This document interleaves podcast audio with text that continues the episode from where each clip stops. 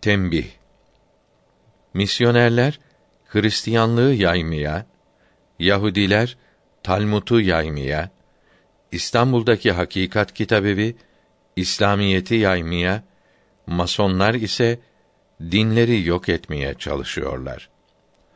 Aklı, ilmi ve insafı olan bunlardan doğrusunu izan, idrak eder, anlar.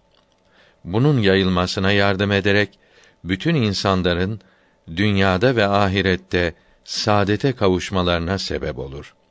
İnsanlara bundan daha kıymetli ve daha faydalı bir hizmet olamaz. Bugün Hristiyanların ve Yahudilerin ellerindeki Tevrat ve İncil denilen din kitaplarının insanlar tarafından yazılmış olduklarını kendi adamları da söylüyor.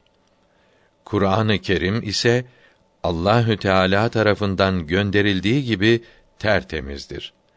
Bütün papazların ve hahamların Hakikat Kitabevi'nin neşrettiği kitapları dikkat ile ve insaf ile okuyup anlamaya çalışmaları lazımdır.